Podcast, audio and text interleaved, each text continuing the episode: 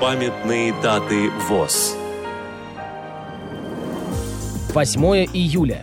90 лет со дня рождения Кима Федоровича Саранчина, писателя, поэта, журналиста, члена Союза писателей. Программа подготовлена при содействии Российской государственной библиотеки для слепых –